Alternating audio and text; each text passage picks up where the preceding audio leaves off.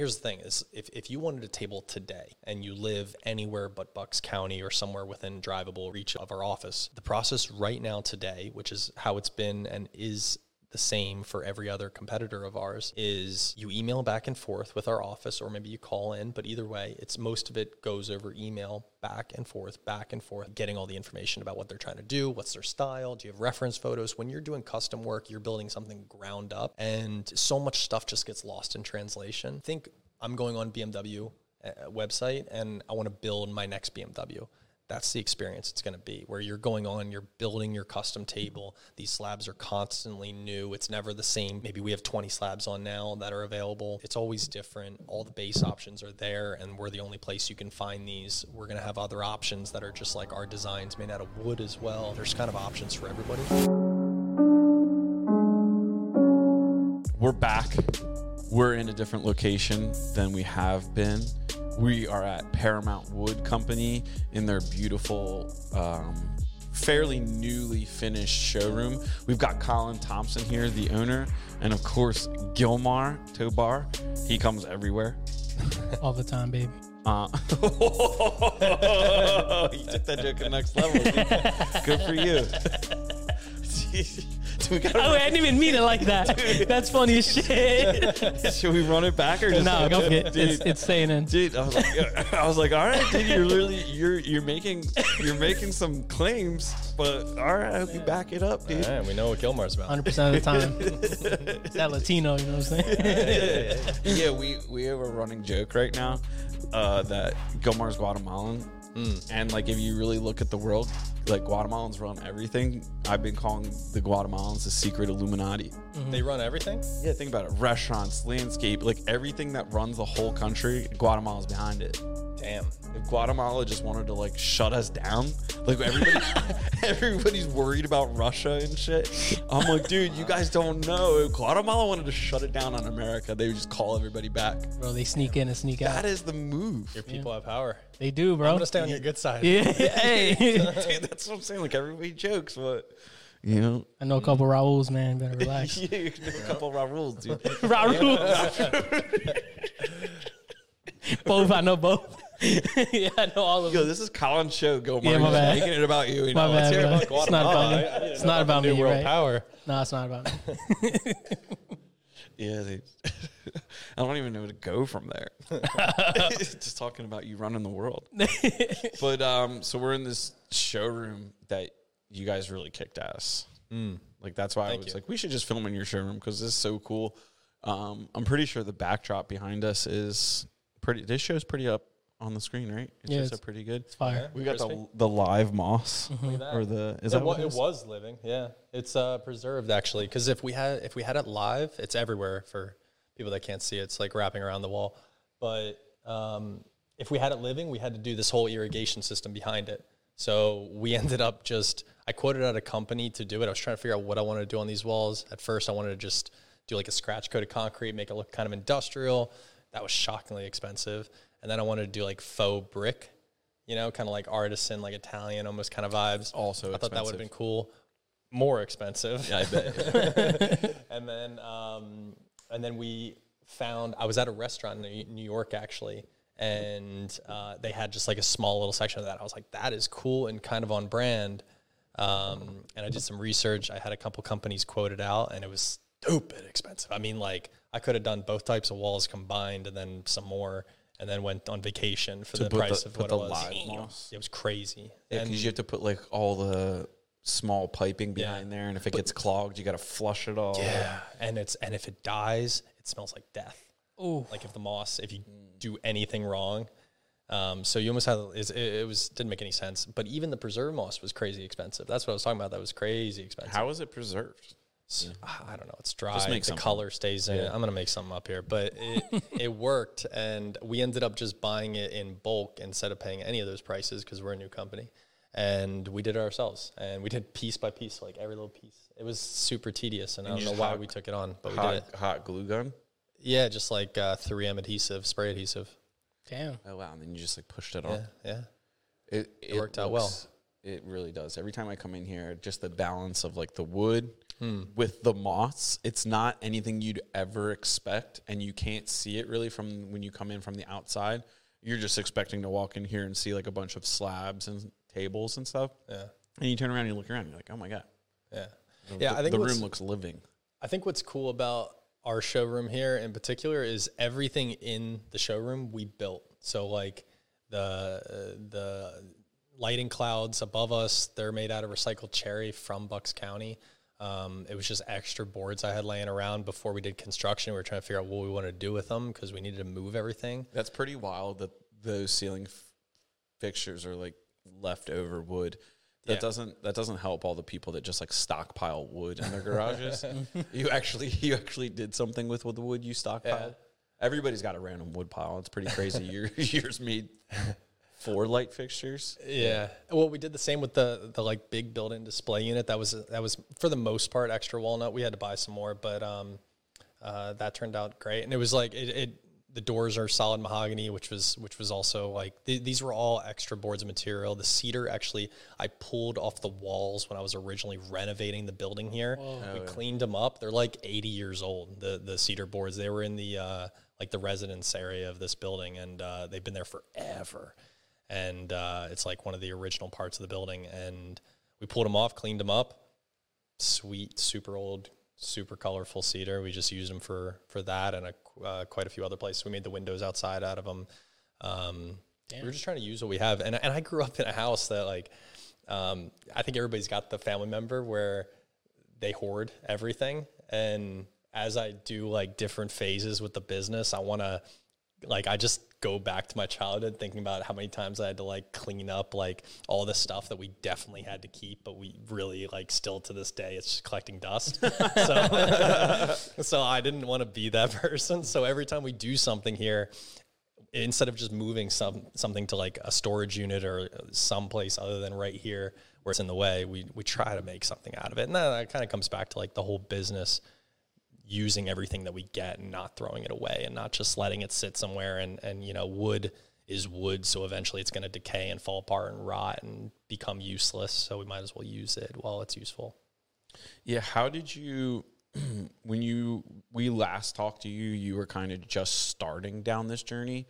So it's cool that like I don't know if we have any other podcasts with people that were at ground zero and then like the business is now running to the like the level you're running at now. yeah Um, so it's kind of really cool to see like the growth and the transition of it all. And I've told you this before, but this business vastly, I knew you were going to do something. And like I got to see this space before it was this, obviously. But every time I come in here, I'm always just kind of, you know, blown away with what you like. It was kind of crazy to see, hear your vision when you gave me the original tour and then just see it all like exactly how you said it was going to be and then some parts being like enhanced vision a little bit like the moss wall i knew that came up but when you guys you know i think you were trying to do just one wall and you just kind of kept going. Yeah we did. We had Um, extra. and it i'm glad you did. And especially this little slit right here in the wood paneling right there there's like that i don't know probably six inch little cutout yeah. of just the moss down there. It kind of it does. Um, who- who's did anybody draw this out, or did you guys kind of just like No, we what winged felt it all the way through. Um, and what's funny about that little sliver of moss actually is we were we were laying the walnut on the wall, which is like brick laid. It's actually flooring. It's Mm. recycled walnut flooring um, that I got from a cabin, and um, we were laying that down as kind of like this, you know, barrier between the floor and the wall, and then we realized how unflat or rather level the floor was with the ceiling. So in the middle, as we were, because we were working on the walnut ahead of time, we were using the walnut um, flooring as extra space filler. And then as we got close to each other, I'm like, these two are not going to line up in any kind of like smooth transition way. So if you actually look at it, there's a slight taper. And uh, that's why we filled it with moss because it was just going to look like garbage if we tried to get the wood to match up right. So we put a little accent in there, moss. And it's not noticeable at first glance, but if you really look at it, you can tell. I would have never known. it's divided up pretty nice. Yeah, it looks good. Yeah. What Kind um, of subtle. where along this journey? Because the last time we talked to you, you told us about how um you started out trying to be a general contractor and then found like your passion for all of this. Where along the journey did you come up with like this relationship with the wood? Because even your even your slogan is is very nature oriented and I know you guys plant trees and do a lot of like giving back to the environment in that way. So I was just kind of wondering like where you picked that up or who you picked that up from. Um, I think, I mean, I think it just comes from, um, from, I mean, uh, when I was younger, I wasn't really on that subscription. I mean, I was racing cars. Uh, you know, we're doing like a mile and a half per gallon. you know, it's like, um, uh, you know, I would recycle and you know do kind of the minimum as just like a punk kid and into my 20s and then just I've been fortunate to travel uh, you know a really good amount. And um, I guess just in as I get older I'm trying to pay more attention and to what my effect is on the world. And if I'm going to do something like the perfect career for me is to do something that I'm passionate about and something that leaves a positive mark on the world. And that's what you see in sort of my first case of doing that is paramount. And um, you know I, I think if you can make something really cool and exciting and new and do it in a way that's positive for the environment and for everybody around it lead a good team have a good you know um, i don't know just vibe around the shop and then leaving a really good mark on the environment in the result of what you make i mean like that's the pinnacle for me so that's what we always shoot for here That makes a lot of sense because even watching you, I've had the privilege of being here like while work is actually happening and just watching your interaction with your entire team. Um, there's no surprise to me why you're able to like create all of these pieces as a company.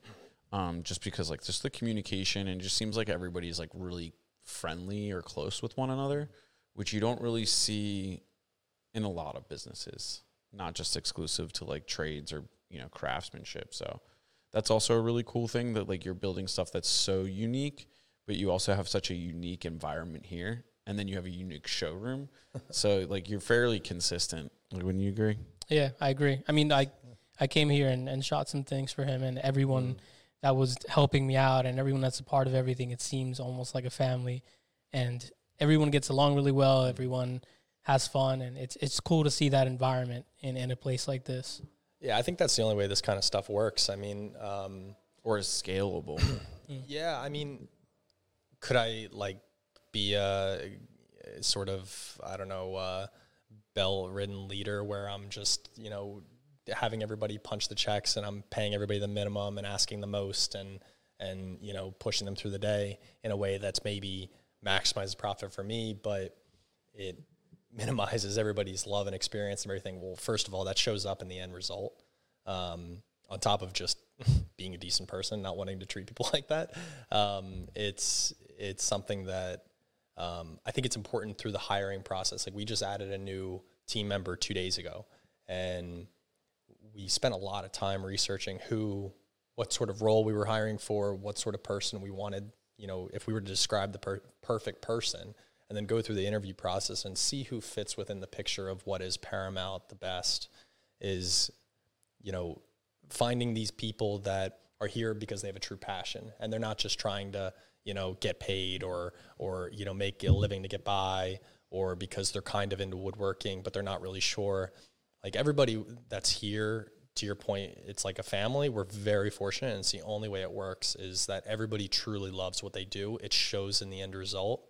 And it also makes for a fantastic work environment. Everybody that's here like there's no problems. I'm very um, like if I if, if any little thing is is uh, seems to be a, an issue, whether it's with an employee or with a client, I'm the type of person that'll just address it right away because that's you know you can say let's have a great work environment and let's make cool stuff and actually do cool stuff, but problems are always going to come up in every business and every you know a company's called a company because it's a group of people, right? And and um, uh, if you don't nip those things in the butt right away and address them, then that's when they fester into real problems. And I think that translates into most things in life. Um, so I, I've always just tried to lead that way, the, you know, as far as the team goes and, and relationships with customers. If we have any sort of disagreements or if there's any sort of problems, um, we address them and we move on. And like that just creates the most healthy environment for everybody here. And we crank out more stuff and better stuff than ever before. And and that's that's always going to be the goal of paramount is just constantly up leveling our work and making it cooler and cooler and more fascinating and hopefully you know starting to set our own trends for what we think is uh, you know really fascinating with furniture Would um a lot of your pieces don't stay in the United States? What are you doing or like what is your plan long term to continue marketing your products abroad and like how how do you plan on like growing that cuz it seems like that's been very successful for you. Yeah, I mean that's that's almost the bread and butter of what the business was formed on was these. Um, I was chasing what I found to be very exciting projects, regardless of where they were in the world. Like to me, I mean, we've got planes that fly every, to every country in the world, and probably multiple cities within each country, even the small ones. And um, you can get stuff anywhere. So why would you limit yourself to a small category when you make something like what we do, which is we make our product 100% on site so we can control the entire production of whatever we're making. And then why would we only ship locally when the world is open, it's fully connected, it's easy to reach people regardless of where they are in the world. Um, and for me, like my fiance is Norwegian. I used to live in Germany. I've traveled quite a lot, and and for me, it was always natural. Like I never even considered starting the business and not putting a focus into that. And because uh, uh, you know, um, with my fiance being Norwegian, we're over there half the time, so it would almost be negligent of me as a business owner to not go after the European market since I'm spending so much time there anyways. So even your your marketing abroad is still um like a grassroots operation in a way where you're Totally, you're very like you're direct to the customer. You're not running like Instagram ads or anything like that. No, we're um, Gilmar's gonna be helping us with all this stuff actually, um, because uh, we're uh, that's the one thing I don't have talent in is marketing. It's not something that um, you know I'm the I'm the type of person that I just want to be in the shop and I just want to work and anything of like posting Instagram stories or or learning you know the best and hottest marketing techniques is just not me. Um, it's not something I have a passion for. It's not something I'm good at. Uh, so um, luckily, we have friends like Gilmar that help me out with that and point me in the right direction and create dope content. Dude, that goes back to my theory. About it, we run the world. it just reinforces my theory. I'm over here like, Like, seriously, you go to the shoes, the go to get sushi. They're there too. Guatemalans are Dude, there. they're not even Japanese making the sushi. nah, man, you got Raul Dude, you got your hands in everything. it. yeah. You guys need to make a new like flag with just like hands and bowls. what the fuck? Dude, speak to your leader. All right, I will. Text him. I'll fucking hit over Ricardo. Dude, I'm trying to get recognition for the cause, man. I want to be like when Dude. things when the when the, the switch gets flipped, I want to be on the right side of history. Dude, you're invited to cookouts, man. You'll be there. All right, cool. Just remember us when you're ruling the world, all right? Gotcha, bro. All right, cool. Dude, like it's eventually it's gonna be like I think it's like seventy percent ruled right now. You guys just pref- that's the Illuminati move is just to fly under the radar. Yeah, you can't go to 85. You're like Democrats, Republicans, whatever. You guys can just you guys do that. yeah, that's whatever to us, dude. Yeah, they It don't, is what it is. doesn't matter to you guys. You guys got the control without the fame. Yeah, Smart. exactly, Very bro. Smart. That's the the way you gotta do under- it. Under the radar. so you said you, you travel a lot. Do you ever go out and get inspired by European furniture, architecture? I get inspired by things that I see um, most of the time in nature, actually. So there's this tree. If anybody wants to do this project, please hire us to do it. Cutting a tree down. No, there's a tree that's already cut. It's think think about this. We were um, we were in Hawaii two years ago, and we were walking on a beach, and I almost had this project sold actually, and I really want to do it. I think if nobody bites in the next year, I'm just going to figure out a way to do it myself. Um, but there was this tree. I don't know what it is because it was so like bleached out by the sun. It was almost pitch white, pitch white, if that's a saying. Um, Isn't and it was the trunk was cut off right uh, very low so it was maybe two feet of the trunk and then the root system went down along um, solidified lava that was hardened over this beach and you could follow the roots down to a freshwater pool that was maybe 20 feet away and these roots were going around And it's all like fos- fossilized now So it's fascinating. And I was thinking, how cool would that be if we excavated out these roots that are just sitting and, you know, it's dead, it's just sitting there, you know, slowly decaying at this point. Um, if we excavated out these roots, kept everything relatively intact, and then picture it um, if you laser cut the roots flat, so it's sat flat, laser cut a parallel line on the um, top of the uh, the trunk. You had and then you put- lasers. and then yeah, right. And then you you put uh, a big glass top on it, so you you're looking through and you see the trunk mounted on, on just one point, and then you've got ten feet of glass sticking out, and all you're seeing under the glass is these insane fossilized roots. I think it's the coolest table ever. So. I'm gonna do it one way or another. If somebody wants to get on board, I'm in. But Yeah, I was wondering where that was going because, like, once you said lava, I'm like, all right, Yeah. dude, we're doing a live resin, live lava pour in the in the shop, dude. I Those wonder what, the- what it would take. a lot. But th- those are uh, those are the kind of things that inspire me. Is like, uh, you know, you'll see a crazy looking tree, or uh, like, you know, we've done some pieces uh, where we ripped the Maserati apart, and we yeah, had nothing, almost nothing to do with wood, where we just took the engine out and we made it a coffee table. And it was the only wood part on it was the wood base. So like we, you know, we were inspired by mechanical things with my motorsports background. And it's always different with us. We just we just do stuff that's fun and we we like it. And if people want to buy it we appreciate that. But um yeah it's seem- always different. That's why I asked you about the marketing because I think your brand image is really clean and the story is really clean and like this place is really clean.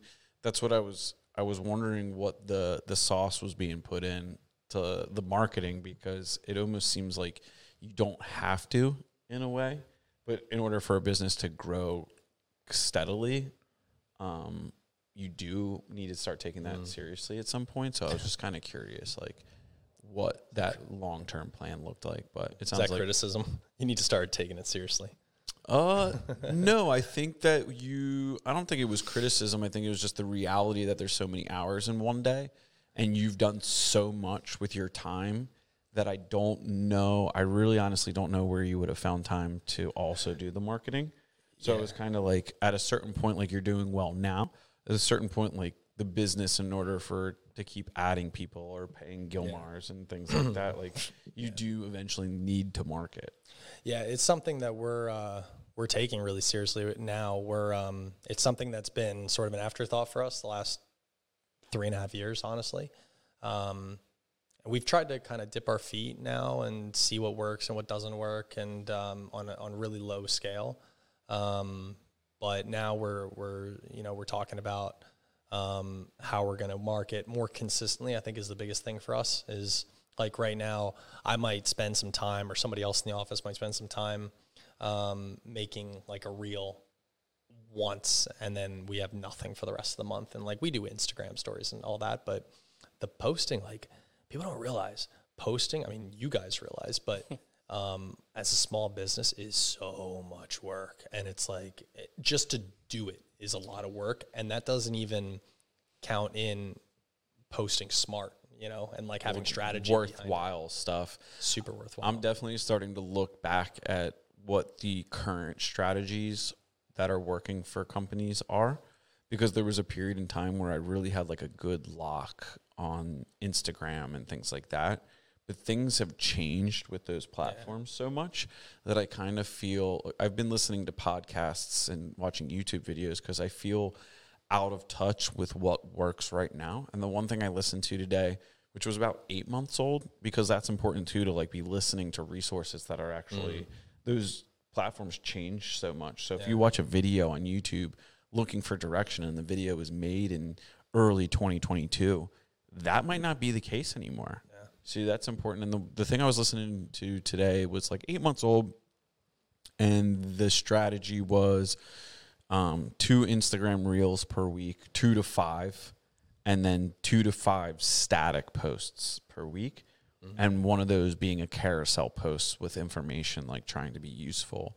And it was important to s- the the person speaking on the matter owns a very large com- like marketing firm and they were referencing how like hey static posts are just kind of to reinforce your posts but they're not as important anymore. If you're not doing the continuous reels like two to five times per week, you're not going to have any traction organically.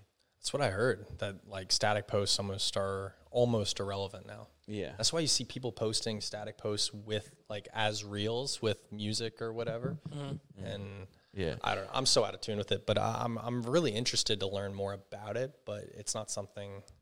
It's where you come in, Gilmar. You, you, you, you have the passion for it. You have the talent for it. You have It the is. skill. It is right, and I think that's when I lost touch with all of that.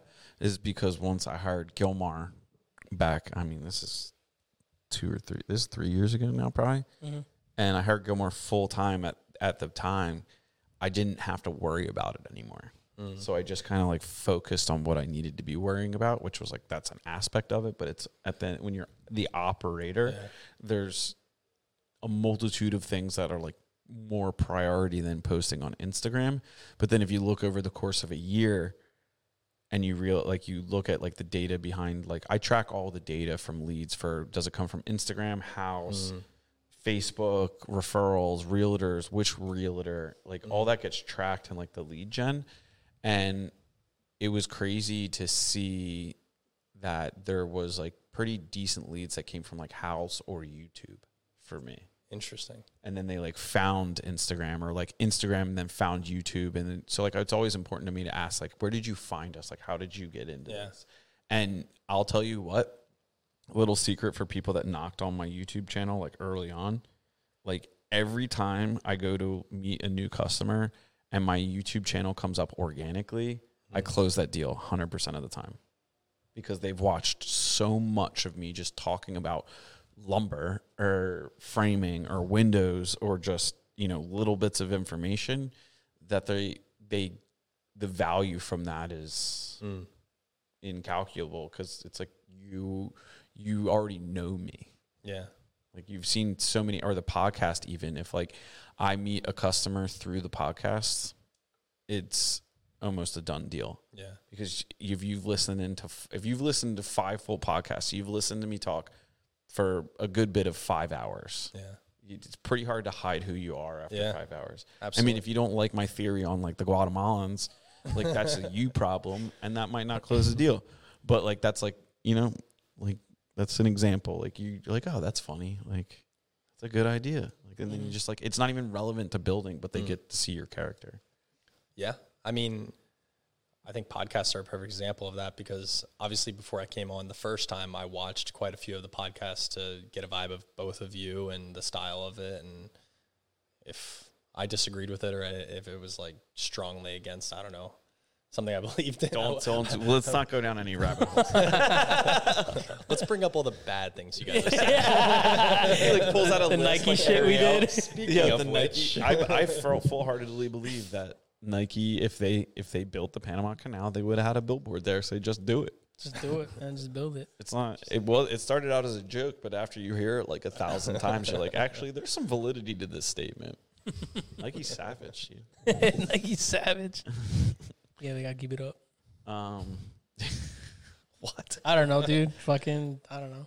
yeah, Do it better. I don't know. do it better. Just do it That's better. Just do it better. That's That's the the new new. That's the new like like Nike political ad campaign. Just do it better. Do it better. It's the new Obama Hope poster, bro. Yeah. Let's go.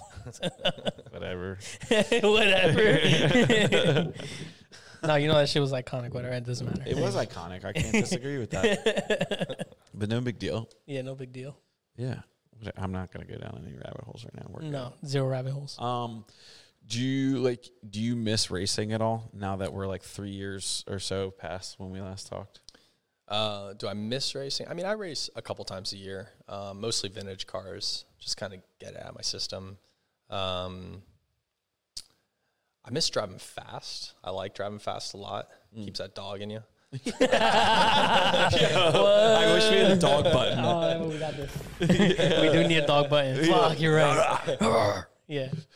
Uh, yeah, I mean, I don't know. I, I'm I'm gonna do more of it in the future. I think I was I I voluntarily kind of stepped back from it for four or five years and knew that's what it would take to get a business. Like I'm gonna start a business. I'm gonna put you know my life savings into this and all my time and all my blood, sweat, and tears and everything.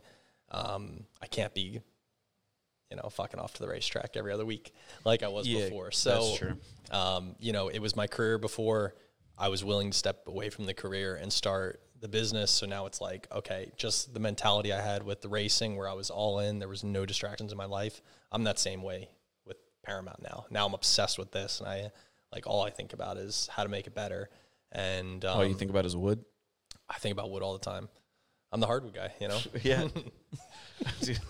Go ahead, branch off that. No, nah, dude, I'm Gilmar, chilling. Gilmar's like, clip it. I'm not Do doing it. anything. I'm not doing anything. I'm, I'm gonna make a YouTube That's- short of that, and it's gonna get a million views. You're the hardwood guy. the question I have is: Do you did you make a video of like the showroom in this place yet? That's on YouTube or his YouTube channel? No, I actually sent it to him today. Mhm. He's got something new. I haven't even seen it because we were talking the whole time. Yeah, So I have to watch it real he quick. hasn't reviewed it, but yeah. Damn. All right, because we'll have to put that in the bio because people are gonna be like, "What is this guy about?" Oh yeah, It's the hardware guy. the hardwood Um, guy. yeah, I mean, I don't know t- too many. I know like people that race, but I don't know too many like actual race car drivers. When people say rubbing is racing, is that like? Do you th- do you think that's accurate?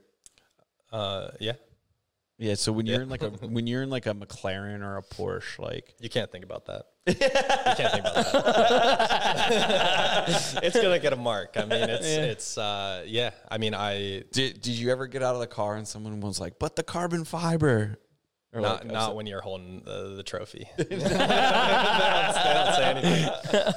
yeah, I um there there there was a moment in um it was on TV and and I, I think I have the video on my phone actually and um uh it's me doing donuts after I won the race and I the race was perfectly clean. I didn't have any contact. And then I went out and did donuts. And by the way like for everybody that's watched races and they see like oh people won the race especially in NASCAR they do donuts it's actually pretty much the only type of racing people do donuts in is NASCAR Yeah. um, it's horrible for the car. Like it'll, you can break an axle, you can destroy like suspension, pe- you know, components. Um, Tell that to everybody that owns a Hellcat. it's, it's like it's like probably the worst thing you do for a car, but. I'm not going to tell you it's not fun because it's super fun. so I won. I won this race. I was driving a prototype car, um, and I won. I yeah, I won, dominated. I was feeling really good. I had a second race. It was two sprint races this weekend. I won the first one, um, and we had a second one the next day. So I'm just going and doing donuts, and they are sweet donuts, like big, big white smoke, and um, and it's right in front of the grandstands where there was a bunch of people watching. It was really cool, and I watched the TV coverage afterwards, and the announcer, this woman, just goes. Uh, Colin, you need that car tomorrow. They're not going to be happy. And then I pull into the pits after after I got the donuts done. I'm all excited, and the team owner um, is like high fiving me. My you know my dad's there. The whole team we're we're we're celebrating. The engineer walks up. This really really stern Dutch guy, and um, and he just goes, "Good job racing." You fucked the car up. Oh no! and I broke an axle. I- I- it was it was like it was it, it is it was the equivalent of like a hairline fracture for an axle, but you can't use it the next day because it's gonna fail during a race. Um, and uh, and he was the kind of guy that would never say anything really nice except like, "Oh, you won, you dominated, you won the championship, good." And that was it. And so it was like good, but and then he went on like a, a rant about how I messed the car up. But th- it's like part of it. And did you hit him with that? But can you fix it? yeah, it was it was um luckily, you know, it wasn't the team or on us, it was the sponsors who probably weren't happy when they got the bill, but it was a fifteen thousand dollar damage just after winning the race. So it was it was uh I heard about it, but then I won the next race the next day, so we were okay. Oh shit. But um, yeah, I mean, rubbing rubbing is racing. Like every time you go on track, you're driving these cars at the absolute limit of what they can be driven. That's the whole point of it, and you're doing it around. I mean, between on the sprint races, you've got maybe 30 other cars on the track, and the endurance races, you might have 70 other cars on track. Where these, you know, you've got a four mile circuit and 70 cars are racing as hard as they possibly can and pushing it to their absolute limit until they're about to fail. Yeah, you're going to bang into each other. And if it's a brand new, you know, McLaren or Porsche or Ferrari or Lambo, that's just part of it. Like that's just the bodywork on the outside, and and like we can replace parts like that. It's expected. Um, But uh, yeah, I mean, there's a fine line between rubbing is racing and like driving and being kind of like a dick about it and like trying to Like take someone GTA. out. Yeah. Just like rack, racking in the cars. Yeah, right. You cut me off. I'm off the bridge. Dive You ever- bomb. Did you ever, you ever playing Grand Theft Auto, right? Of course. You- Have you played? Absolutely. Have you ever just like been doing like a mission and somebody like messes the mission up and you just like go off on a shooting spree? Yeah, That's it. the whole It's point of the You- game. You just, you just cut me off. I had 30 seconds left. You ruined like everybody on the street. Somebody's we're, everybody's car is done. yeah. I almost never did the missions. Yeah. I used to just steal cars and sell them. My problem my problem with the new games is like you had to do some of the missions to get the whole map. Mm, But once I did that, I was like, the rest of these missions aren't Oh, yeah. completed. I don't know what this 100%. story's about. I got to fly around in this chopper, just shoot the machine guns. Dude, there was these hacks where you could hack the stock market and just get make a million dollars in ten seconds. I used to do that all the time, dude. Just, gotta Just buy the market. houses. Yeah, Just dude. Mm. Just hit the market and fuck it up. Because there was this contract, not to go. There's this contract where I think there's some insurance company, and then you go murder this guy that's in charge of the company, Mm. and then you fucking sell all your stock or you buy it or something like that, Okay. and you just make all your money. Oh.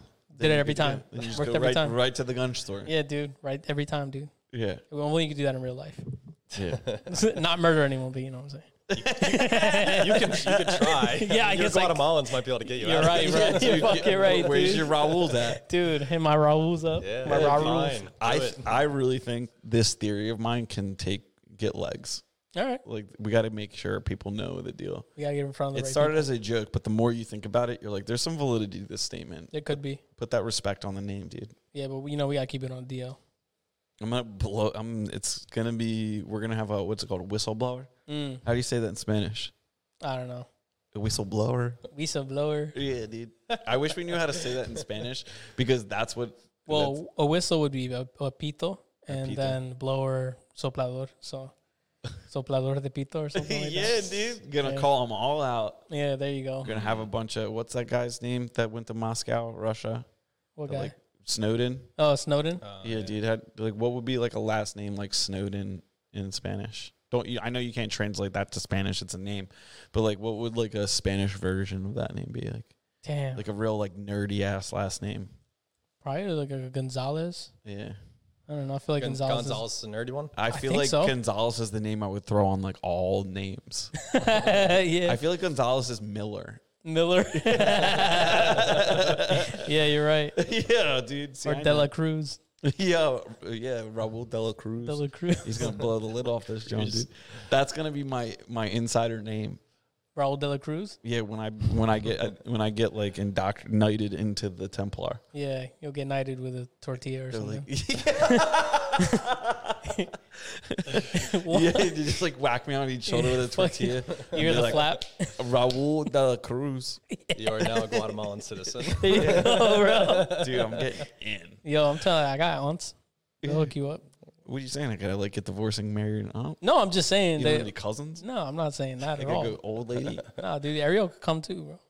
yeah, what would Ariel's name be? Like, is Ariel a Spanish name or like is there? No, it's not. I don't think so. I don't. I've never known a Guatemalan Ariel. The funny thing is, Ariel's maiden name is Del Garcia, and Oh, there's really? there's a trash truck company around here called Del Garcios. And like every time I see the truck, it's like a smaller trash company. But every time I see the truck and Ariel's in the car, I was like, "Dude, that is your family." She's like, "That's not Italian. That is Spanish. That is a completely wrong last name." I'm like, "Yeah, dude, Del Garcios." Del Garcia. She's like, "It's not even spelled the same."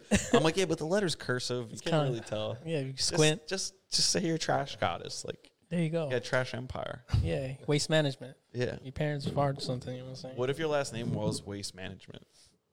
That's a tough last name. Gilmar Waste Management. That's a tough Yeah. last name, Be like, bro. oh, are you in the trash business? Be like, nah, no relation. Not affiliated. Don't know. What do you think when getting back to the rubbing is racing? What aspect of this business is like the rubbing is racing version of making tables? Like, is it these like oh, you have so much equipment and things like that? I, I there's got to be some sort of treacherous part of this whole process. But that's acceptable. someone- is it yeah, the I losing resin? losing resin that's that's the equivalent of a full blown crash. the, uh, yeah, I mean, uh, if someone if someone treated if if like an employee treated uh, the tools in the shop the way I treated those race cars, that would be a problem. It's, it's, Dude, why uh, are these chisels so blunt? like all your chisels are just turned into spoons.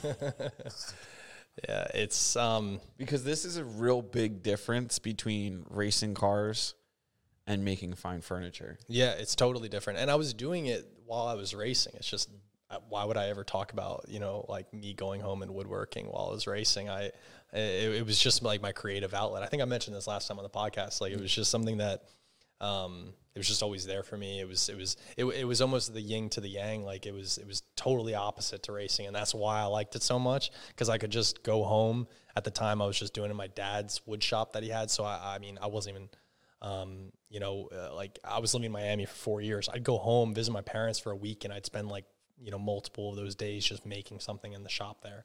So it's, um, it was just always something that was like uh, a creative outlet. I had artists in the family. I had no skills with a paintbrush or a pencil. Um, this was my sort of artistry. So um, wood always made sense to me. And now I'm teaching myself metal. I, I think that'd be an interesting thing to like involve in our in our work uh, in the future. Gonna need a bigger shop. Gonna need a bigger shop. We're already out of space, and we finished the construction like six months ago. It's a problem. But you're gonna stay like you've put so much work into this place. I you like you would never leave here. Yeah, we have space out back. We have a pole barn that we're um, an old pole barn that is super unsafe to be in. Um, it's falling apart. I'm really hoping it falls apart. El Nino year, you know, who knows? Yeah, dog. Um, We'll cut it out after. oh, Insurance companies won't listen this far in. it's got nothing to do with me. I'm just hoping it snows a lot. this is above the book here. I mean, it's um, yeah. So, but anyways, we're gonna we'll expand into that when we need the space. Would you ever make a snowboard out of wood? Uh, yeah, yeah. I um, Because it's just honestly, it's resin with just like the fiberglass inside, yeah. right? I'm making a skateboard right now. yeah. Oh, shit. Is that the one with the black epoxy? Yeah, yeah, yeah. Is it finally getting like? I saw it in the mold. Yeah, so I mean, it's out of the mold. It's been prepped. Now we basically have to kind of sculpt it into getting the dips. Is it gonna? Are you gonna shred? Yeah, I'm gonna see if it breaks or not. 100. percent Yeah, yeah. Do you still skate? I, I mean, super casually. I, I, I mean, like when I was when I was living in Miami, I would longboard everywhere. It was something I really loved doing. I did it at college, um, and then when I was younger, I would just like skateboard skate. And uh, I was on the rollerblade kick for a little bit, going over to Skate 360. If you remember We- that spot, Well, I think we call those people fruit booters. Yeah, I'm, I'm a retired fruit booter. Let's go.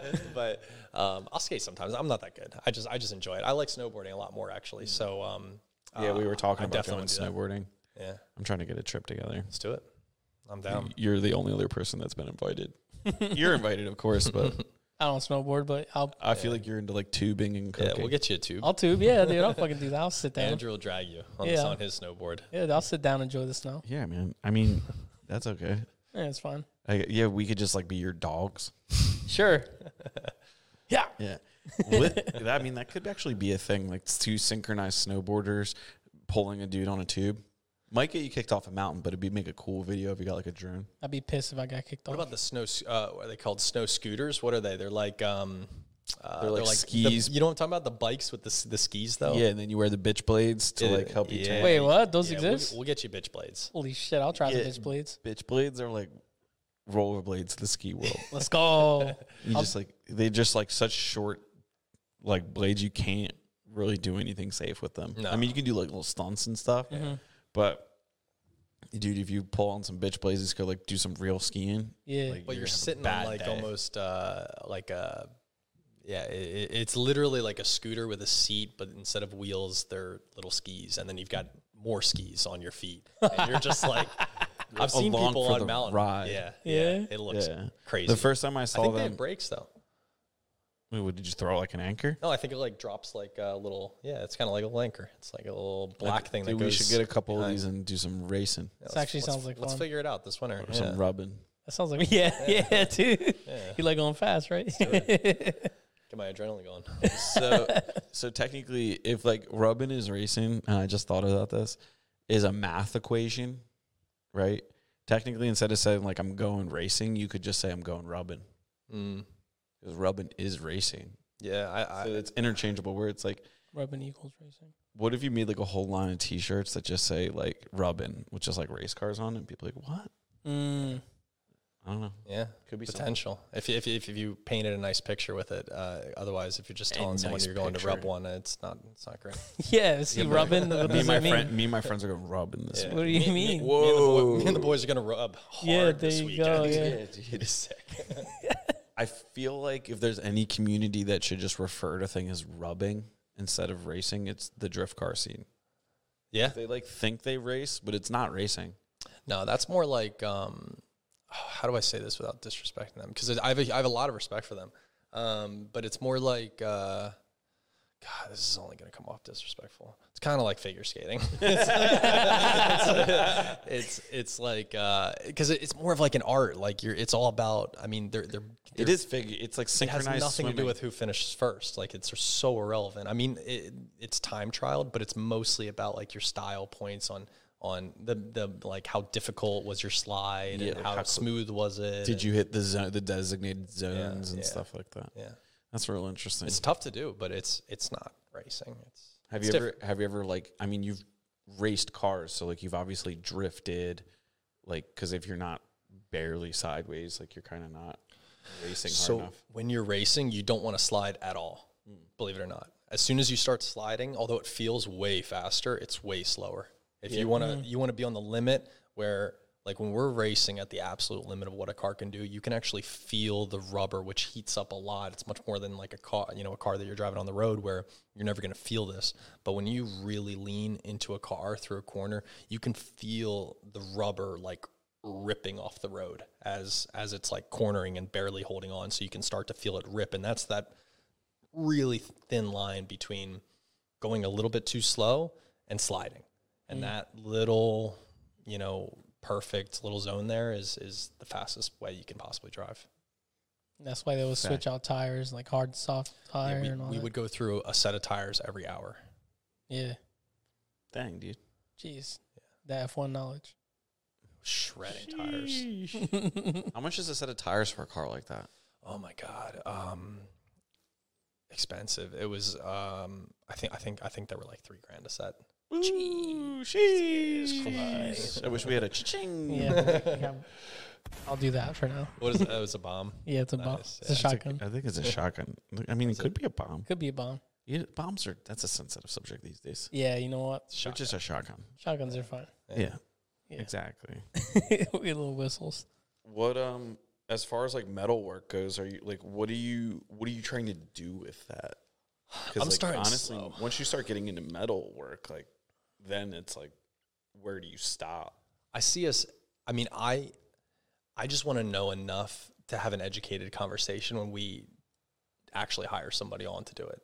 It's it's it's. I'm not I'm not planning on doing a lot myself. I mean, I made the I taught myself to weld on the metal sign we made out front, and now I'm converting the back of our shop truck into a flatbed, uh, which is requiring a lot of welding and. Um, uh, it's just it's just starting with that. I'm getting a base knowledge, and then eventually, I'm hoping sometime next year we can set up a small metal shop and have one person um, run that for us, and and just be able to do like more intricate bases, more like you know copper or brass inlays and stuff, and kind of just open the door into being able to do more things. Where do you get where do you get your metal bases and stuff right now from? Uh, well, we make them, but we well, we design them, and then we have a company make them in batches. Because when we acquired Jeffrey Greene Design Studio, he had probably twenty different base designs that he had designed, and most of them are like cast out of aluminum. So we have molds made, and um, so we make those in batches, and then we just store them. And then when a customer orders a table with one of these, say twenty options, We'll take the ba- base out, we'll prep it, which basically means sand it smooth, and then get it powder coated. What's like the ordering process like then? Do you have like is it very streamlined now or cuz I see you posting about like the different slabs that you have. I mean, you have so much downstairs that you know, there's a lot of opportunity there. But like, what's your sales process like? Yeah, I mean, most of our leads um, are either through interior designers who send us, uh, it's usually some sort of architectural drawing or, or sketch or design of what they want exactly. And then it's up to us to figure out how to execute that and find a piece of wood that, if necessary, that matches the style. Um, and then on the other side, you see us posting like available slabs that we have on social media and on the website. We get a lot of leads for the website through for like individual people hopefully when we launch our new website um, next month uh, we'll get even more of that.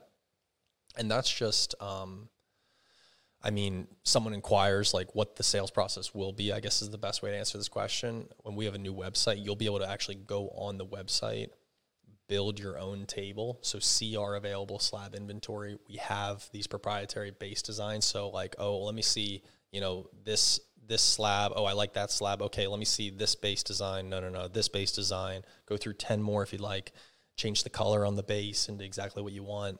You can tint the top. You can, you know, how many people are going to sit at this top? Well, maybe I want to cut it a little shorter. Maybe I want to slide up extension table. We give all these options.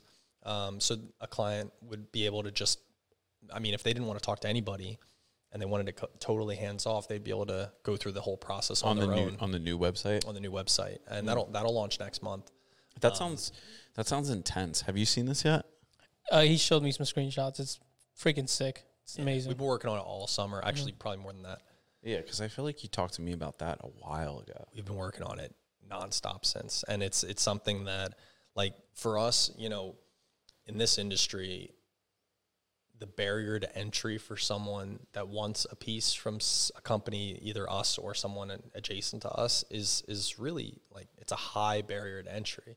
If if you wanted to get the table that we're sitting at right now, like where do, if you had this idea that I wanted to get this table, where do you go? Like if you're if you're you know uh, somebody random who doesn't know me or know somebody or know of a company that does this would- specifically, They would either where do you like go? try and do it themselves, Maybe if they're handy. with like a handy. Like I know tons of people when we used to make furniture and stuff. People all the time that I was friends with would be like, "Look at this thing I just made." I'm like, "Cool, dude! You made a bookshelf, and it looks like it might be from IKEA."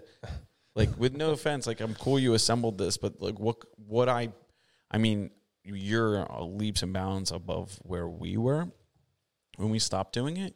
But I know what goes into these pieces, and now it makes a lot of sense that you would invest the time into a website like that because like you said the mm. barrier to entry it is really difficult. And i remember the struggle of like feeling like the customer wasn't trusting mm. what they were getting. Or some customers would just be like yeah whatever you want which is also really stressful mm. because it's like yeah but what if you don't like what i put together kind of a thing. So you think that website the the time invested and money invested in that website do you think that will have like a large impact like Yeah, I mean, we're hoping that it it you know up levels the amount of work that we're able to do, um, you know, considerably. I mean, I hope it adds quite a few more projects per month, um, and we have the space that we can add additional woodworkers on in order to uh, absorb that additional um, run rate. But we, you know, here's the thing: is if if you wanted a table today and you live anywhere but Bucks County or somewhere within drivable re- reach of our, our of our office. Um, the process right now today, which is how it's been and is the same for every other competitor of ours, is you email back and forth with our office, or maybe you call in. But either way, it's most of it goes over email, back and forth, back and forth, back and forth. Here are the uh, available slab options. Can, you know, getting all the information about what they're trying to do, what's their style. Do you have reference photos? When you're doing custom work, you're building something ground up, and so much stuff just gets lost in translation. And if we can paint a picture that is, you know, a table, think, think I'm going on BMW uh, website and I want to build my next BMW. That's the experience it's going to be where you're going on, you're building your custom table. These slabs are constantly new. It's never the same, you know, maybe we have 20 slabs on now that are available.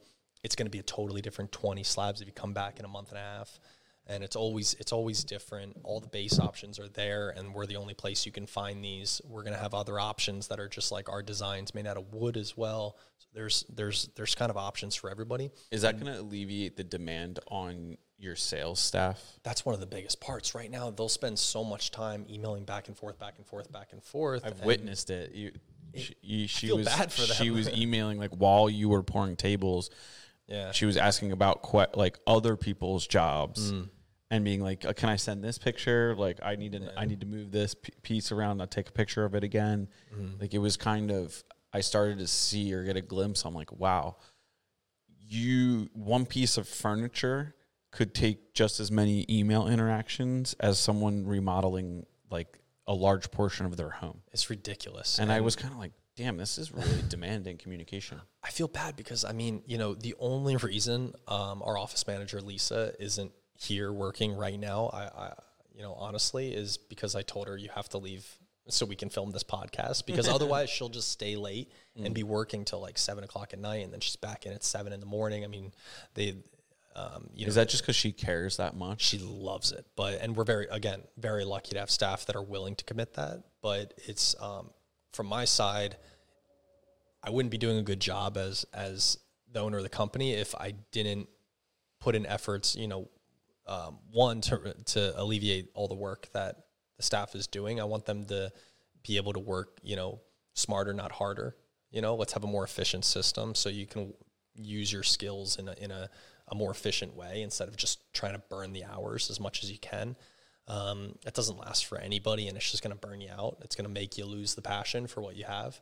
Um, and also you know for our side and and f- well and for my side as wanting to grow the company i'd have to have you know three times the size of my office that i do now if i want to hit any of the goals that i have so if we can you know a lot of people by the way when they when they reach out and I know I'm the same way. If I wanted to get something custom, if I had a way of doing it without ever talking to anybody and I could do it in a complete way where I felt like I got all the information, all my questions were answered, and I was able to design something that I know this is a one of one piece and it's only going to be me because this slab is only available right now. And there's going to be new stuff down the road. And if nothing's speaking to me right now, let me just check back in a couple weeks and it's going to be something different, I'm sure. Um, that's a really exciting process for a lot of people. And you can do that from anywhere in the world. And if you do want involvement, on your time. yeah, you can do it on your time, spent, you know, in bed in the middle of the night, browsing instead of on social media, you know, oh, I need a new table for the living room and let's figure it out. Um, so it, it just seemed like an obvious solution that didn't exist in the industry already. Do you think Lisa or you and Lisa will encourage people to kind of go to the website rather than doing the communication? Or do you think you'll still like the people that reach out? Because sometimes when you talk to people like remodelers or mm-hmm. different businesses once they develop a funnel like that the goal is to push that funnel so like with remodelers like like Gilmar and I know, a lot of them have systems set up which make a lot of sense where it's like no matter what, you go through the funnel. Mm. And if you don't go through the funnel, we don't do business. and I try mm. I try to adhere to that model, but I find with my customers, I think that my customers are a lot like are mm. it's probably very similar if not the same demographic I would agree. um, they want they want the information available to them very seamlessly, which is like the software we use. But they also want you to pick up your phone and speak to them about like some random nuance that like you don't even really need to talk about. They just checking in. Yeah. And I know a lot of companies don't do that. So what is like your your take on that? I mean, when you're in the high end custom world, you have to have options for all these solutions. Like if, if some clients are not going to want to be like, if it was me, I wouldn't want to, if I didn't have to talk to somebody, I would rather just work through the process on myself. But that's me, and I'm not the same as everybody else in the world. So there's people that you know really want to get your opinion the whole way through and kind of have you hold their hand. There's people that want a little bit of input. Whatever somebody wants, we'll be there for it. If they want to do it over email, we'll do it. We don't have any problem with it. We've done plenty of it. Um, but So the website's an enhancement to the sales process. totally an enhancement. And also it's a, it's a great resource because even if you want to place the order and design something with us you know we have a tv right behind our desk that will open up the website for example and show and kind of build the table together if they're in person. Interior designers can use this as a resource with their clients so they can say oh you you know we're designing this this space for you. Um, we really need you know a, a dining table for this area. And you know on paramount's website you can design something. Let's get at least an idea of what you want to do and they can sit down with their client and design a piece straight from us. They can reserve it on there. We'll give interior designers the ability to hold stuff while the client decides. Um, and I think it's a great resource, not just for our relationship direct with clients, but also other people.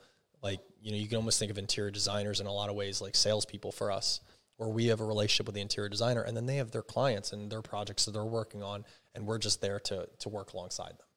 How how important are like the interior design relationships to you right now? Super important. I mean, it, it helps get us into new demographics that aren't familiar with our product um, I prioritize having good relationships with interior designers, and it's also um, important to recognize what interior designers don't mesh with what we do because we have a specific style, and if someone wanted to make something that was very, you know, maybe ultra modern or or something, you know, um, that we didn't think uh, was in line with our our design vision and what we want to uh, want to represent our company we've strayed away with, from certain designers, but in general, most interior designers that reach out to us, they've already done that vetting, and we agree when we look at their portfolio, it's something that's totally in line, and we can make some cool stuff here. I definitely think, like you know, when people go to vote, they all post about like this the sticker yeah, says "I yeah. vote." I've noticed a trend of designers or design personnel like posting that they're here. It's oh, like, it's yeah, not, yeah, I've seen it too. coming, coming yeah. to, dude. You it's recognize cool. it? Yeah, it's, that's got to feel pretty yeah. cool. That like people are now like I, I forget who it started with, but someone I think it's someone I know because they like knew I I was friends with you or something mm. like that, or I brought you up. I was like, yeah, you gotta go check that place out.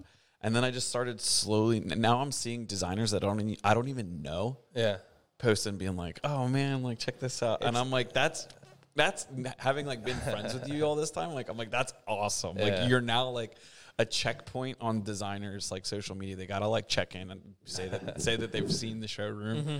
I'm like that's really it's cool. it, it I cool. mean it's it's really cool for us because we we get sort of confirmation that it's not just us that like what we make, but some other people like it too. I mean, uh, yeah, I mean we love it when interior designers stop by.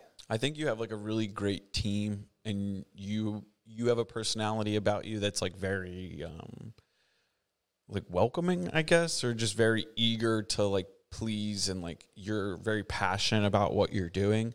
So like all that kind of meshes together to like this kind of um uh, I don't I don't know what to call it. I don't want to say it um it's like you you have a lot of desirable characteristics about yourself that people want to be around. Like you have the vibe. I got the vibe. We call it the juice. Yeah, or the sauce. Sauce. The, the sauce is Raul, forever. Raul yeah, that's right. Sauce. sauce. is forever. Juice is temporary, isn't it? Yeah. Mm. Yeah. So you, you definitely have juice and sauce. I have both. I think so. Juicy sauce. Juice and sauce. Juicy sauce. juicy sauce.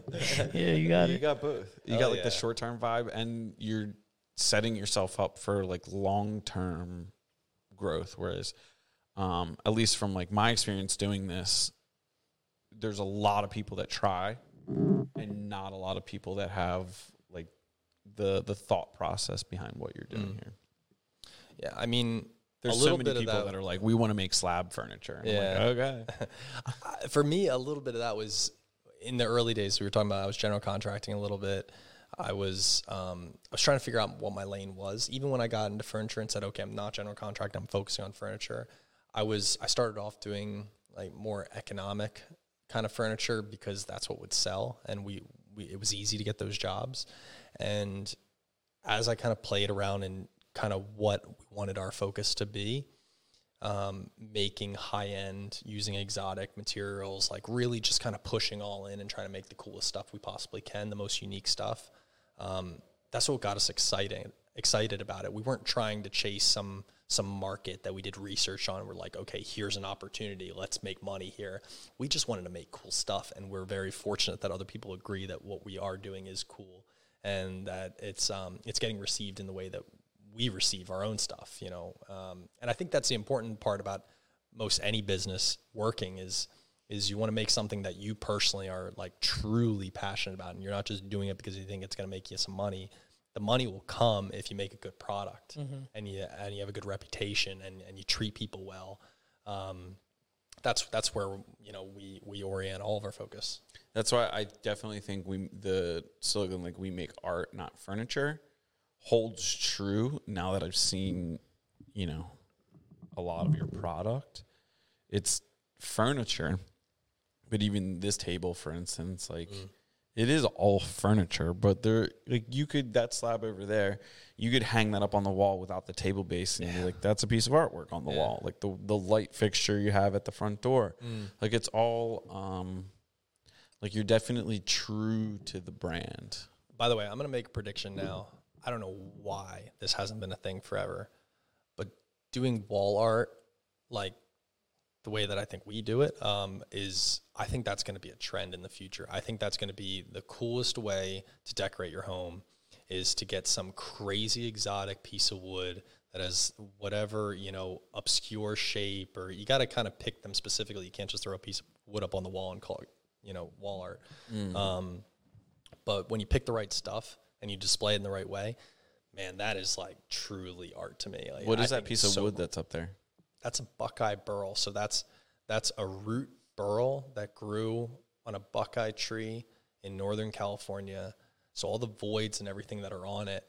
Um, hopefully we can pop like a little picture up or something. I don't know, but um, it, it, it's so cool. You kind of have to see it. No, you have to come to the showroom. experience Screw this picture. We're not making Yeah, it. yeah, yeah, yeah. You gotta Don't- pull don't- up. You want to be a trendsetter? Yeah, You want to be part of the. Illuminati? You got to come in and see the showroom. Pull I'm not, up. I'm not posting pictures, making it easy for people. but but but it's crazy because it's such an alien looking piece of wood and and that's the kind of like you won't see us just cranking out wall art but when we find something where it has a lot of voids or something it's not really usable as a surface and yeah you could probably cast it in resin and make it more usable as a surface. We do that often but some pieces are just obviously need to just be hung on a on a wall.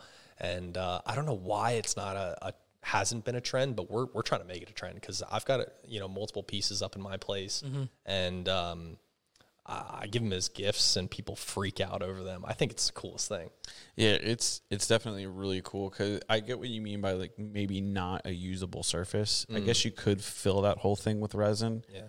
but then it's kind of like eh, that's a lot of resin at a certain point. Like it's like it's more resin than wood kind of a thing. For sure. Um, I remember when we made our conference room table. You remember that thing? Like we got a lot of shit for like it had like one. I don't know what this is, like a branch that stuck out the side. So like the table wasn't square. Yeah. And the conversation we were like debating is like, do we cut our conference room table to make it square? And I refused to.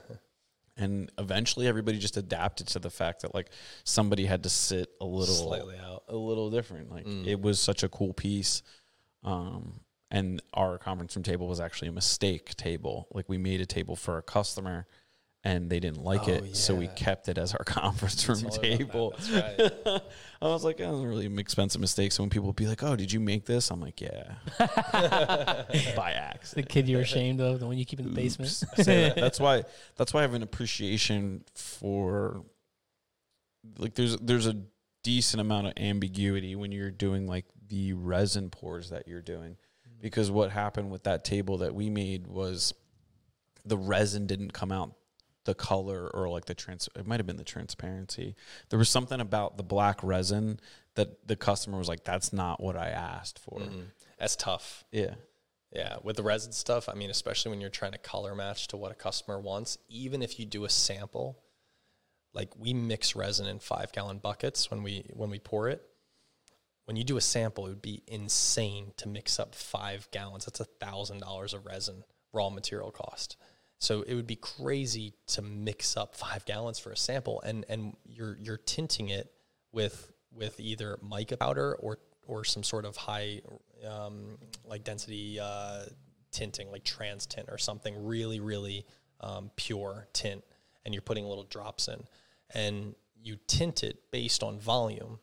So you can scale it up and down, sure, but you know it might take you know a tablespoon of mica powder in a five gallon bucket to accomplish the the color but like how do you sample that in a small piece so it's all by eye really and um uh, if we're doing samples for a client. And, and at the point, like we always put out a disclosure, like we want you to understand it's going to be close, but I can't. If you hold the two next to each other at the end, I can't guarantee it's going to be the same because this is like literally the the part in our whole creation that is the most like art. You know, where we're It's like you actually trying to get small it close. thing and scale it up Mm. visually with like your like if you took a little s- sample like it's like a paint swatch And also, if something's an inch thick Mm. and you use the same tint, uh, the same like if if say you've got something that's an inch thick and it's twenty percent tran- transparent, make that two inches thick, still twenty percent transparent.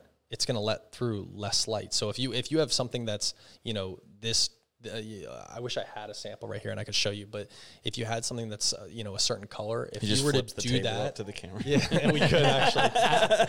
but but, it, but if, if you have something that's you know this dark and you're and and you want to you know do the same exact tint but make it you know on a piece that's twice as thick, it's going to look way darker.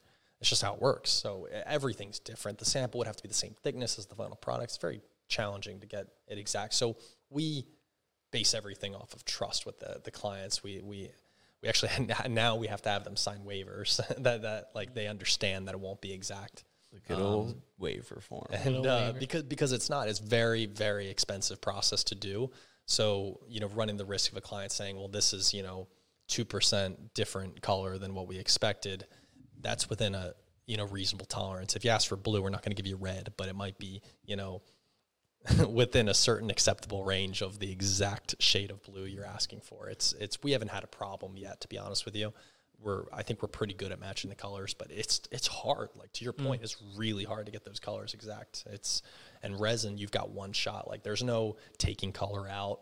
There's no putting color in after you've poured it either. Like once it's in those buckets, you mix it, you pour it, it is done. You there's nothing you're gonna do to that resin to change it after you've poured it. you Damn, that's rough. just wait for it to harden up, come back in a week, and and Gilmar's sweating right now he's you hope it stressed works. Because I remember seeing you guys be a bit It's stressed out with some of the. Mm. stressed out that was an absolute that one table was an absolute nightmare Yeah, yeah. So I can Oh only imagine. And when you guys came to watch us pour and you saw that what we were doing three tables at three big pours at Yeah. once, that was a lot of resin. I still need to edit that footage and put it on YouTube. Or Yeah, put that was like cool the, put the thing in. I was just like, I just haven't had the time. I, I've Mhm. looked back at the footage and the picture. Have you looked at it at all? no, I can't find the folder. Dude. What am I gonna do with you, dude? I don't know, dude. Send me the link to the folder. in the folder. dude, I don't know. I haven't, I haven't found it. Yeah. But but yeah, but well, back to the the whole art part. I mean, when when I showed up, you were telling me the history behind this table, Yeah. and I that that's what I find the most interesting and impressive about what you do is that you find these exotic species of woods, but it's it's not as if you're taking them down; they're already down. So you're repurposing them. You're instead of letting them die, you reuse them. I mean, can I don't know if you know the history behind this table, but can, can you let them know about it? Because I thought it was pretty interesting. Yeah, it's um it's crazy actually. So this table um probably 4 years ago I had a roommate for a short period of time that came up and stayed at my place and um named Seth and he was from Atlanta, Georgia. His grandfather owned a uh, mechanic shop in Atlanta, worked there forever. He had if you don't mind, I'm going to use my phone here and show you yeah. Rock with it. show you a picture. It paints the picture pretty well.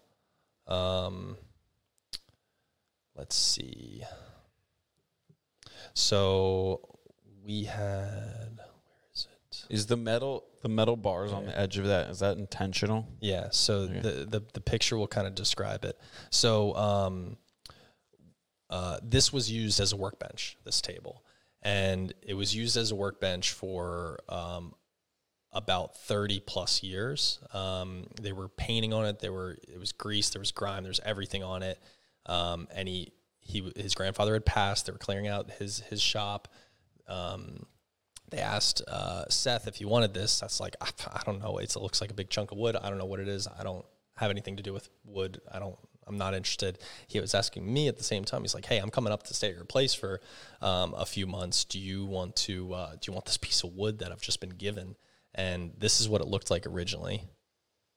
I'll send that to you guys. It's it's crazy. It's just a piece of wood. It's just a piece of wood with like just shit covered all over it and like caked on. It was a thick layer, at least a quarter inch thick. Here, we show- cleaned all that off. See that? we we cleaned all that off and it, and it you know it showed this which is insane this is elm which is almost i mean it's it's basically extinct now uh, certainly in that area and it's a relatively small tree you can see the tr- the main tree in the middle and um, a burl on either side it's it's a rare occurrence to have a burl on both sides um, of such a small tree especially this big and So is it off. It this- was insane Is this the vertical part of the tree? Like it would be standing up if we Exactly. stood it up? exactly Interesting. Yeah. So the the grain that looks relatively normal in the middle there, that's the normal part of the tree.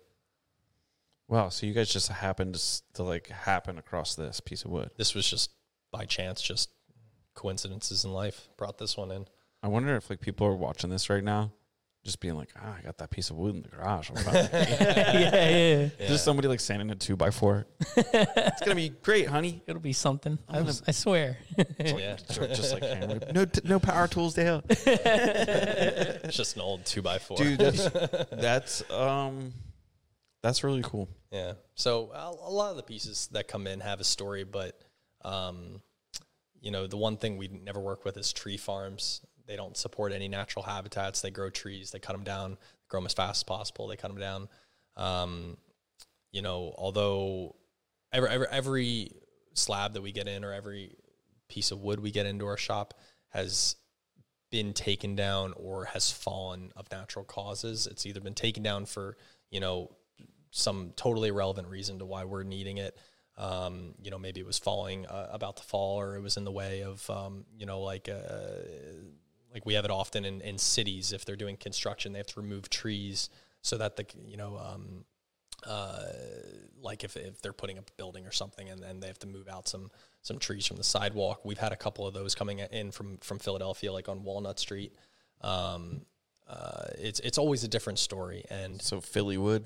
yeah, a little Philly wood. We have a lot of Bucks County wood, um, and then a, a lot of our exotics come um, either from the West Coast or uh, we get a lot from Africa. Um, yeah, kind of all over the place.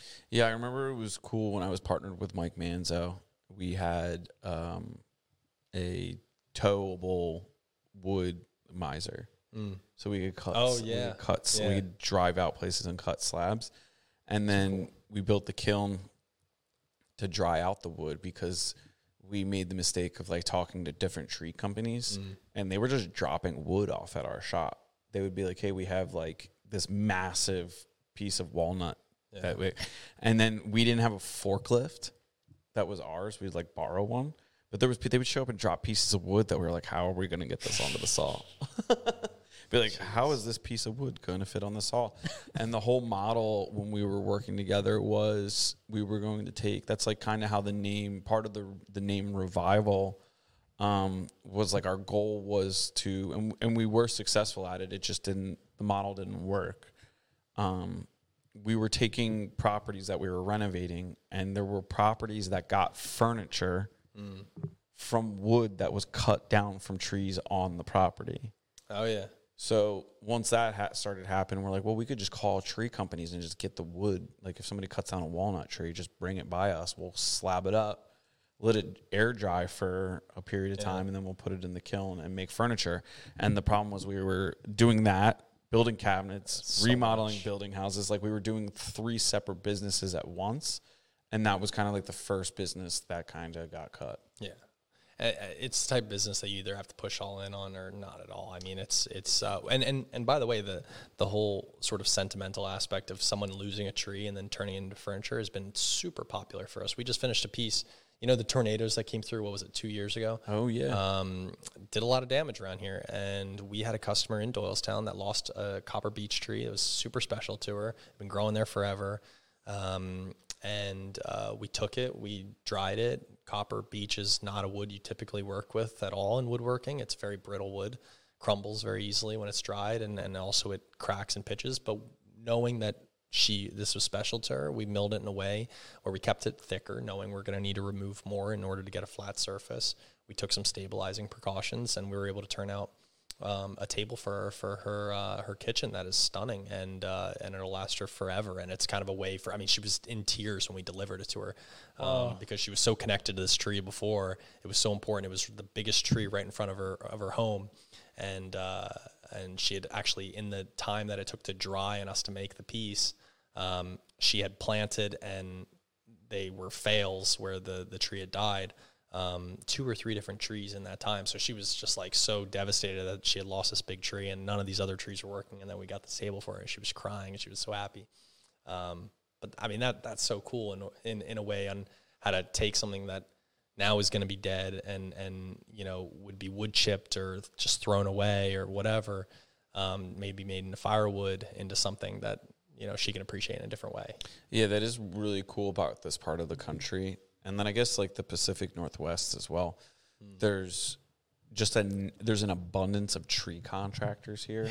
So there's no shortage on slabs. We're so lucky. Like It's- that that we're we're I I didn't realize how lucky we were when I started the business until I started communicating with other businesses that are in the same sort of industry or Like, adjacent you're industries. in the Midwest or Texas or the South in a lot of places, like there's no good wood. We could build a pine tree table. Like Yeah. it's just not. or honestly most other countries like south america there is aren't that many um, really solid hardwood options we get some trees from there but they don't have the diversity that we have um, you know uh, uh, europe's very restricted in, in what they have um, it's it's crazy that the Southeast Asian and in in um, uh, Southeast Asian um, region has some really great options, but you know when you talk about biodiversity of trees that are specifically great for woodworking, you have really the Northeast and the Northwest of the U.S. and you know the Canada. connecting Can- Canadian side. It's it's crazy. I thought he was going to say Canada.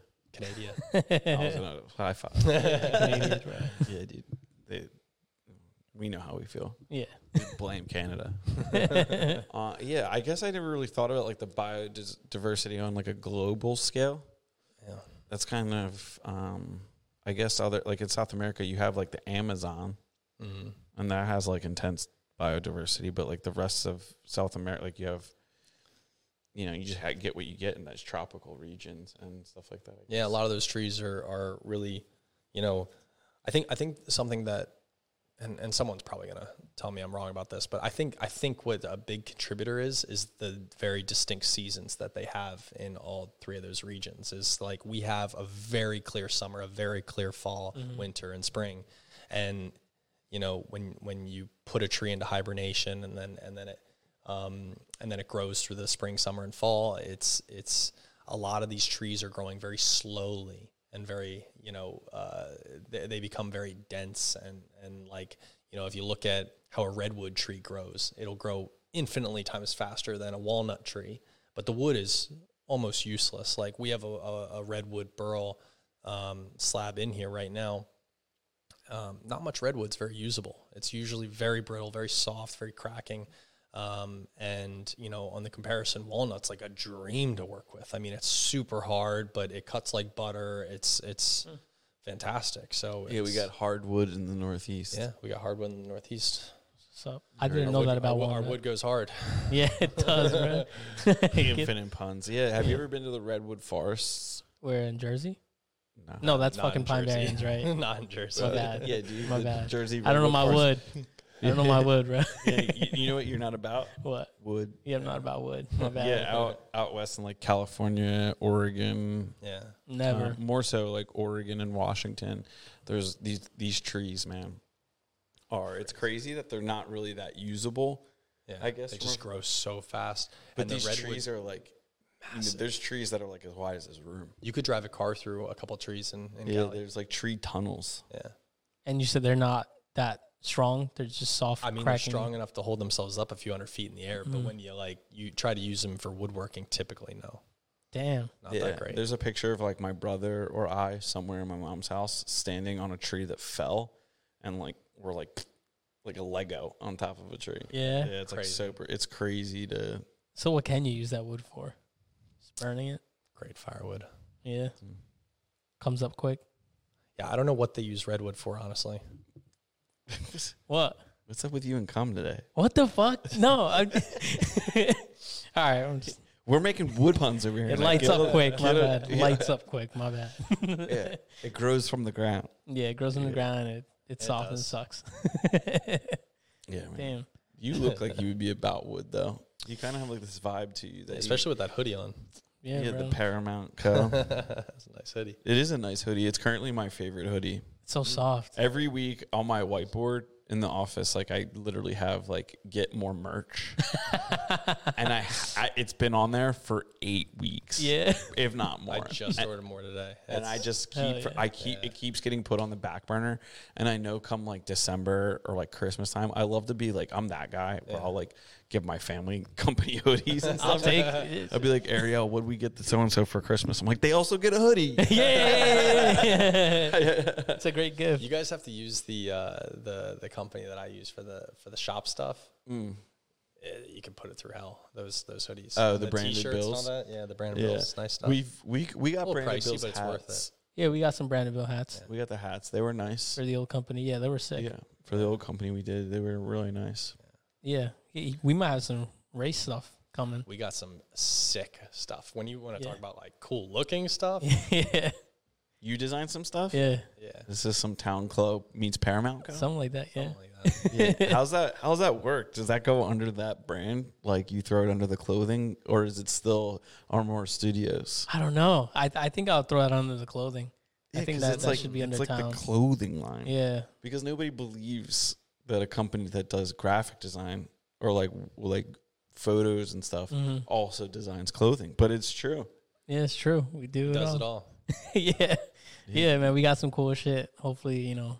I hope to be like completely threaded out and just my friends' clothing, Oh, it's the best. company clothing. Yeah, The Service Brothers. Have you ever met Nick and Steve? I met them uh, at that uh, networking the event. happy hour. Yeah, Mm. yeah. Yeah, they um they literally there was I mean they might still, but there was a period in time where like if you saw them together, one of them had like a revival shirt on or a sweatshirt, or like if not both of them. Mm-hmm. And it was always really cool. And I was like, damn, you guys are like really great billboards. Yeah, they Yeah, are. man. Everybody looks. That's why I, I always took that's why I really appreciate that you put effort into your merch because I believe in doing the same because if you want people to wear your stuff, Mm. it's got to be legit or cool. Like, sh uh, what was the the one thing that was said about like our? It was like um streetwear. Is that Mhm. what we were saying? Yeah. Because people were just like, "What company is this?" Mm-hmm. I would have friends that would wear our shirts, and it doesn't say what it is. It's just the logos look cool or something. Yeah. People would come up to them in bars and be like, "What is this?" Yeah,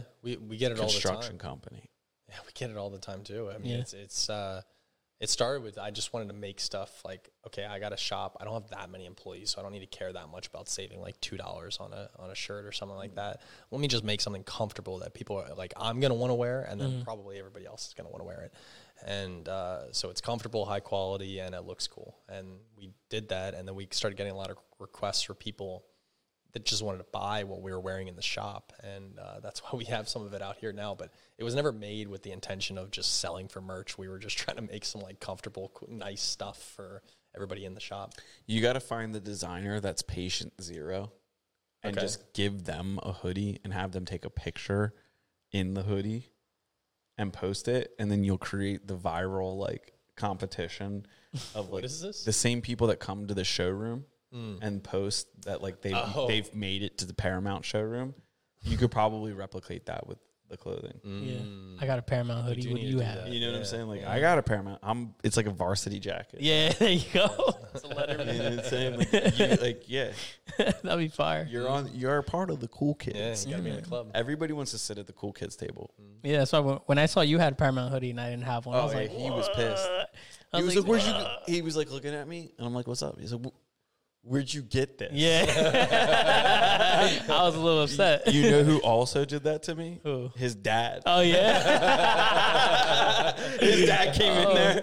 I'm talking to him, and he's like, "I don't have one of these." And I was like, "Oh, uh, Sorry. it's not what you think." That's the way it looks. he just gave it to me. It's like clearly worn, like my like string are like all chewed up. yeah, I had to give him one later that day.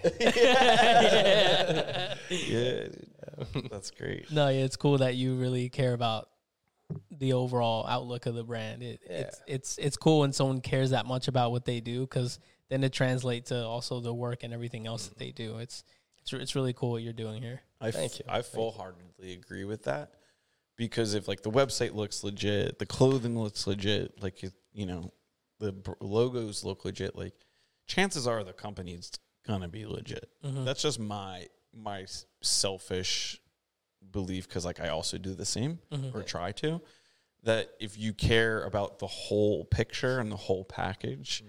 Chances are like you're not gonna have a problem. And I mean, there's probably people that you know make furniture or build that just like don't even have a website that like they build a great product. But chances i think it's more likely that if like they don't care about a website like chances are they don't care about their product. Mm. Like you don't care about like he, colin's putting all this effort into making the website functional in a way that you know the only other people that do that are like car companies. Yeah, I mean, we get we get some like I- don't I don't want to say negative feedback, but we get criticism like why you know as a young company why are you putting so much effort into your showroom? And why are you ta- putting so much effort into um, you know the, the merch for example or the website? And um, to me it's it's uh, I mean uh, to your actually to your point i i- as a company if you look at a company that cares apart ab- about the other things that maybe are could you could consider more like fringe items where they're not necessary to run a successful business at at its just most core like do I want a company that pays my bills and is profitable and we can do what we want to do you don't need nice merch. You don't need the greatest website in the world. You don't need the greatest showroom in the world. You just need to kind of pass the bar for all those things. But if you want to do, if, if a company is willing to put the effort into all these other items that and, and still have a rock solid core, I mean, you're if you match those two companies up together, Yeah. like say the finished product is the same, mm. but one of them has better marketing, better website, better gear, happier employees, pays them more. yeah, Like this company's getting smoked any yeah, day of the week. Yeah, And it's not always necessarily about the competition. I think those companies can be successful. I've had this argument with numerous people where they're just like, I've had it with business partners that didn't like we weren't aligned on like how we should market or be as loud with our marketing. Yeah. And I'm like, look, like we're competing against the big dogs. Like I'm competing against companies that have been around for years that are like about to be passed off to a third or second generation. you have Like, to work harder. I have to make a YouTube channel. Like I have to show what the value is behind our business. Mm-hmm. So, dude, we're s- same page. Yeah, Same page. pretty cool. We're gonna get Gilmar in on the wood, dude. You're gonna know wood. Yeah, I don't really know wood like that. I built shelves at home. I don't even know what wood I used to build them. So Yeah, that's cool. Depot wood. Yeah, I went to Home Depot. I was let me get that, cut it up, sanded it, stained it, all that shit. It looked good though. Thanks. You know Yeah, the steps. Yeah. yeah, dude. Yeah. Fucking worked hard. I was in my backyard, fucking sanding away. it was a good time.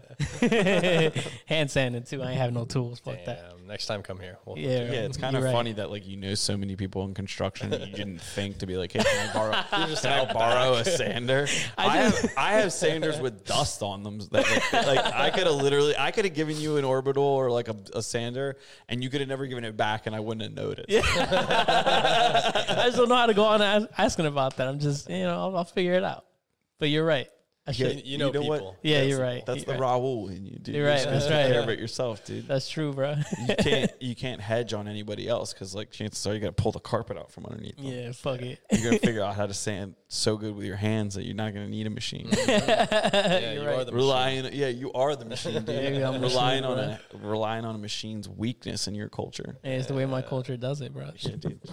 Big You shoulders. just get at it. Yeah, bro. I can barely fit through doors sometimes. It's just fucked up. I gotta walk in sideways. That's why he grew his hair out to hide his traps. yeah, dude. Mm, makes a lot of sense. He's I got- saw you. I saw you walk through the other door to come in through these double doors instead of the main door. You saw That me, makes bro. a lot of sense now. You saw me. He went to a up. celebrity hairstylist to get his hair. cut. Celebrity hairstylist. Makes a lot of sense. Look at those Yeah. weaves. Is he she? came. He came back, and I was like, "Did you get a haircut?" He's like, I did do that. "I did." Just a He, hair flick. He did the herbal That's all you essences gotta hair say. flick. I was like, "Slow down." Bro, the wind was blowing. A whole Aveda Yeah. commercial. Yeah, it was, bro. It was lit. And we were recording with an artist, so I was like, "Dude, you cannot look this good." He's gonna want to paint you. Yeah, right. I'm amazed he wasn't like, "Come on, can, can I paint you? You're beautiful." no, you can't make any money off me yet. So mm. Yeah, dude. That's because, well, I mean, when the when Raul like you know yeah, until we blow up, he'll when he'll he- be ready to when he blows me. that whistle, dude. Yeah, there you go, bro. You'll get a painting then. Yeah, You'll, be, you'll be painted, and then the value will be flip flopped. Ooh. You know what I'm saying? You'll ha- you'll hold the you'll hold the chips in your hand. Hell yeah. Right now, you, he'd get you at a discount, Mm-hmm. but then he's gonna pay a premium. He's gonna pay a premium. I'm gonna negotiate this contract. I appreciate that. Yeah. I'm excited. It's cool. That's what I do. yeah, that's what you do. You make shit happen. Um, dude, I think we, I think we we did we did the damn Yeah, we thing. did the thing, Did the thing. How many, dude? How many minutes is minutes is, is we've been doing? About 90 minutes is. Ooh, damn. It's like the perfect time. Time flies. Yeah, dude. It did fly by. What um, d- what do you have to leave us on? Like, what do you like? If you had to say, if I gave you 30 seconds, I'll give you more. I I was like, that's messed up. I don't know. If, I could- if you had one moment left to live, Oh my God. One opportunity. It's like one mom spaghetti. the lights just dim down. Colin just picks up the microphone. Someday we're gonna be big enough show that we're gonna have a guy like running the lights. Yeah, and, hell yeah. like- and then just like a spotlight comes up on Colin. Cue spotlight. Like I. I had AI write us a, um, a rap about like I asked them to write a marketing commercial as a rap. wow. I should have prepared it. Wow. We could have done it. We'll, we'll, when we when we get the light guy, I'll do the rap. Yeah, there you go, dude. dude. you got a fog machine? You the can bring that AI is wild. You just gave me. I'm gonna. I'm going down a AI rabbit hole this weekend, dude. I'm definitely gonna put, write it down in my notebook. Oh, shit. I, AI raps like for you, Oh, shit. Yeah. dude. Just like I had to just write it. I didn't have I didn't have it read it, no, but, but I had it right. It was it was sick. I asked it to make it more edgy. It did. Whoa. Edgy how it added an N word. what the fuck? I'm just saying. This is AI, man. It is crazy. I Me and know. Colin can't say stuff like that. I can't either. I don't know, dude. I've heard some of your friends in Trenton. I'm like, oh shit, dude. I mean, he does have curly hair. That's that's really Raul. His skin's a little dark. It's fine, I guess. Mm, yeah, he's Dominican. He gets by, I guess. Yeah, no, he says that all the time. He's like, "How come you don't say it anymore?" I'm like, "I never said it to begin with." yeah, I don't know. He's funny, but that that's funny that AI wrote that shit for you. Mm. That's Yeah, pretty cool. yeah. We'll we'll crank it out as an ad one of these times. Oh, for sure. Mm-hmm. That'd be a good time. Yeah. just like sales, just your demographics, just like uh, we're more classical. Make headline AI ruin someone's business. That'd be crazy. Mm-hmm. Yeah, I picture people that buy your stuff like predominantly listen to jazz music. Yeah, that might be right. We usually play jazz music in here. Oh, I love jazz music. Yeah, it's, good. kinda, it's a vibe. Some good shit. Very Yeah, good. dude, Makes it feel elegant. Yeah. you said it. What the fuck? It does. Stop saying that. Throwing all this shit on me. Um, dude, thanks so much. This was awesome. for This was a letting good us time. co- letting us come by and hang out in your showroom. It's yeah. um, it's really inspiring to see. And every time I come here, I'm like, this guy's on. This guy's doing it. mm-hmm. It's uh, and then like for people like myself, and I'm sure Gilmar can attest to this. It's like when you hang out with people, even if they're doing something completely different than you, but uh, we call them we call them builders. Me and Gilmar just used to on the podcast we used to just call ourselves builders, not in like the construction sense, but like people that take something, you know. A- Like some aggregate material and like create a business from it. It's like you have a vision, you have all these like little fundamental things that, and then people like all of a sudden 10 years later people are like oh you you, you made it overnight and it's like no there's Yeah. like all these little pieces that came together um so it's it's really inspiring to hang out and that's like the privilege of the podcast for us is like we get to meet and sit down with these individuals that are you know doing what they're doing it's it's inspiring it kind of like rubs on off us on it like tomorrow i'll be like fired up in the morning Yeah. be like i'm gonna make some stuff Yeah. I'll be like looking at epoxy later and just being like, no, no, no, don't do it. Close the book. It's called Colin. Yeah, it's Um, not by any time for that. It's it's equally cool for us to like almost, you know, f- well, at least for me, for to sit back and you know you're so so in the ebb and flow every day of of what we're doing. It's almost nice to sit back and just like just talk about what we're doing and and and almost put into words the actions that we've been doing because you don't think about it when you're in the moment and when you sit back and talk like this and reflect on it it actually it almost re-inspires you know me it's cool Yeah. I love it yeah. Yeah, it's a whole awesome. nother level to that. Mm-hmm. It's like you, you're like, oh, wow, I have done all this. Yeah. Yeah. Yeah. It's pretty cool. i keep doing it Hell yeah. Yeah. Keep doing it. You never stop. Never stop. Um, dude, thanks so much for coming. Gilmar, thanks for being Gilmar. Thanks, course. Gilmar. Yeah. Um, Appreciate y'all. This is Andrew Gilmar. and Colin Thompson hanging out in the Paramount Wood Company showroom that you need to check out, or you know, check out the pictures and stuff that Gilmar has. Um, I'm sure they're on the website, YouTube video coming. And uh, but I definitely encourage anybody that's local or if you're traveling to Bucks County for tourism or whatever reason, this is this is the spot. Hmm And we're Bucks County's number one investigative journalist. We are number one. So we did journalism here tonight. Thanks for listening.